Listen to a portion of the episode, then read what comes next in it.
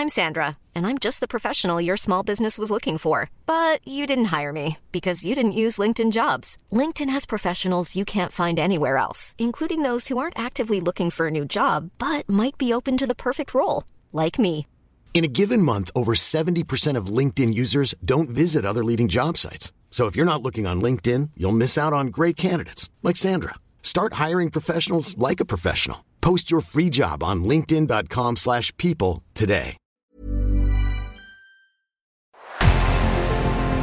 En revenant à la lampe à huile, je ne crois pas au modèle Amish.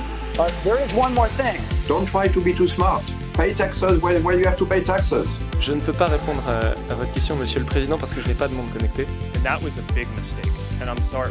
Welcome to the Cybertruck Unveil. Voilà, je suis localisé en Allemagne.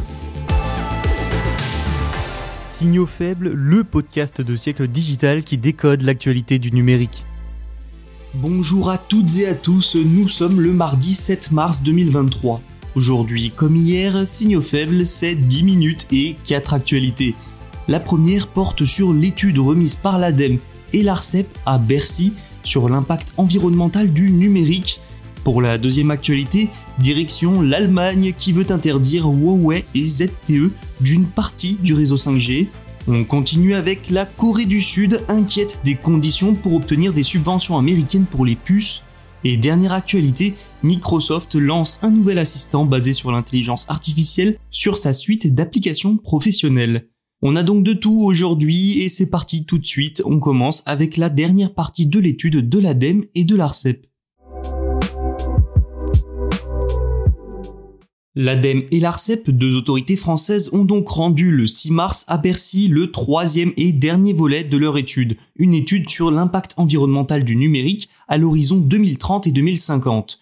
Les ministres Christophe Béchu de la transition écologique et Jean-Noël Barrot de la transition numérique et des télécommunications étaient présents, et on va le voir, ce qui ressort de ce volet n'est pas très réjouissant.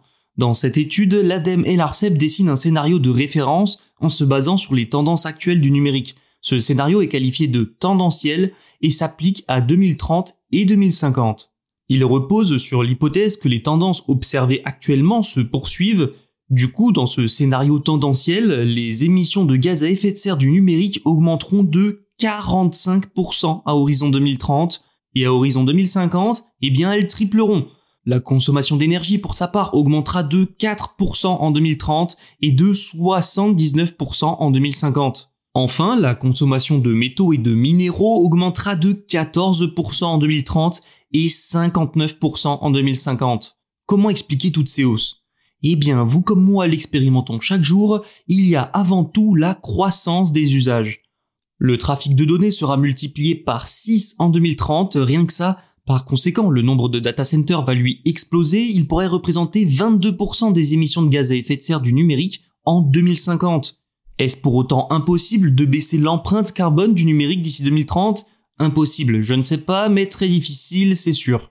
Il faudrait opter pour des mesures radicales, hein, comme allonger de deux ans la durée de vie des équipements, bon ça ça peut encore aller, mais aussi remplacer progressivement les téléviseurs par des vidéoprojecteurs, ne pas augmenter le nombre d'antennes de réseaux mobiles, ni le nombre d'équipements, un avenir axé sobriété qui semble difficilement atteignable du fait de la croissance du nombre d'utilisateurs, des usages, mais aussi de l'avancée de la 5G, mais l'ADEME et l'ARCEP proposent aussi un autre scénario pour 2050, si l'on prend en compte la neutralité carbone globale de l'économie française. On peut avoir un secteur du numérique dont l'empreinte carbone explose, oui, mais qui contribue aussi fortement à la neutralité carbone générale du pays par des innovations technologiques comme la capture de carbone. Selon cette étude, l'Hexagone semble devoir faire un choix, soit le tout numérique en espérant que ça contribue à la neutralité carbone générale, ou bien l'abandon d'un système dans lequel on est déjà en fait, où l'IoT est omniprésent et où l'objectif de sobriété est presque impossible à atteindre. Peu importe le scénario, un autre problème va de toute façon se poser, la dépendance aux ressources rares. Le nombre d'objets connectés dans tous les scénarios de l'étude explose, des objets qui ont besoin de ces ressources. Tout ça, au final, peut amener à une autre question, et si ce n'était pas la numérisation générale de la société qu'il fallait remettre en question. En tout cas, on semble dans une impasse. Traversons le Rhin maintenant, direction l'Allemagne. le gouvernement allemand compte interdire aux opérateurs télécoms d'utiliser certains composants de sociétés chinoises pour leur réseau 5G. Et c'est Huawei et ZTE qui sont visés, selon le journal allemand Zeit Online.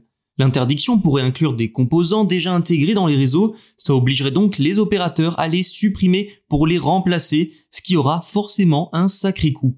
Alors pourquoi l'Allemagne fait ça maintenant? Et pourquoi ça peut paraître étonnant? Le pays a adopté une loi sur la sécurité informatique en 2021, fixant des obstacles élevés aux fabricants d'équipements de télécommunications pour les réseaux de nouvelle génération. Une loi qui n'interdit pas Huawei et ZTE, contrairement à d'autres pays. Et oui, je vous rappelle que les États-Unis ont mis Huawei sur liste noire et ont interdit donc l'entreprise, de même que plusieurs autres pays outre-Atlantique ont interdit le fabricant sur leurs réseaux 4G et 5G. L'une des rares exceptions chez les alliés des Américains, c'était justement l'Allemagne. Un rapport montre même que l'Allemagne est devenue encore plus dépendante de Huawei pour ses équipements de réseau 5G et 4G. On en avait parlé dans Signaux Faibles. L'agence gouvernementale de cybersécurité et le ministère de l'Intérieur mènent d'ailleurs une enquête en ce moment même sur la possibilité que des composants dans les réseaux 5G mettent en danger la sécurité allemande. On peut expliquer aussi ce revirement par le fait que l'Allemagne revoit en ce moment ses relations avec la Chine. La Chine qui est d'ailleurs son principal partenaire commercial.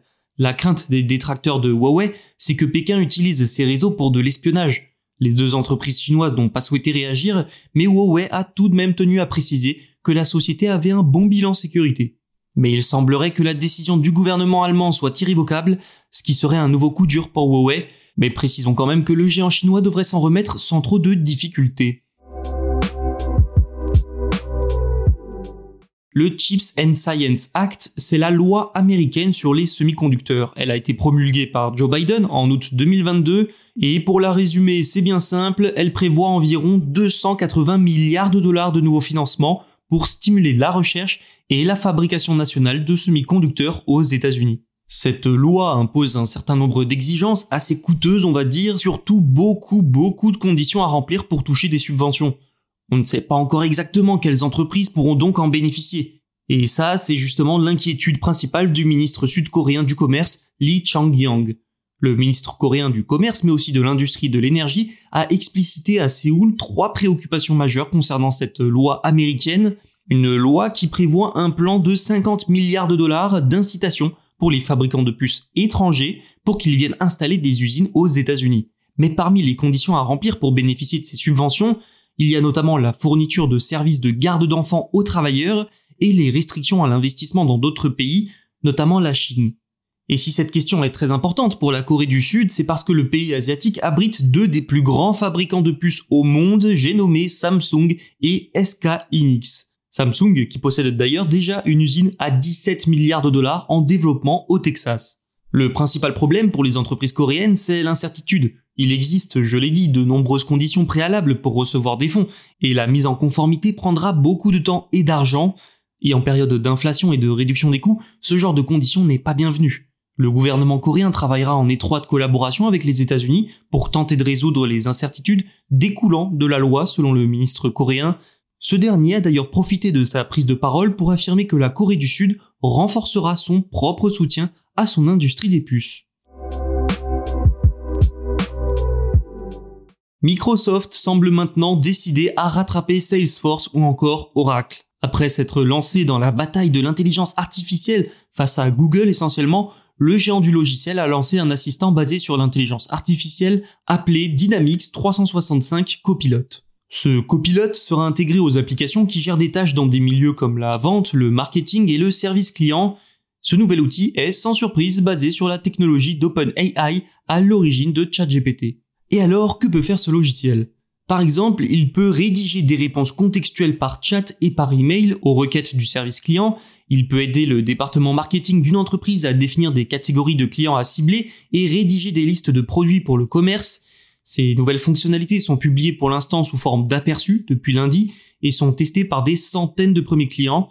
Par exemple, l'entreprise d'apéritifs italien comme Paris expérimente les outils marketing en ce moment pour concocter des campagnes ciblées pour des événements autour du cocktail Negroni. Satya Nadella, le PDG de Microsoft, rêve d'utiliser l'IA pour briser les frontières entre les différents programmes de Microsoft, pour l'instant séparés, chacun avec ses propres flux de travail, ses propres acronymes, etc. Pour les travailleurs du service client, Microsoft indique que son copilote pourra aussi passer au peigne fin les documents d'une entreprise et l'historique des cas clients. Information importante, le PDG a affirmé que son entreprise n'utilisera pas les données des clients à ses propres fins. Mais parce qu'il y a toujours un mais, Satya Nadella a aussi précisé que le copilote eh fera des erreurs et que les humains qui l'utilisent devront vérifier ses réponses et ses productions. A voir donc s'il sera vraiment utile dès son lancement. Voilà, c'est tout pour aujourd'hui. N'oubliez pas de vous abonner pour ne rien manquer. Quant à moi, je vous dis à demain pour un nouvel épisode.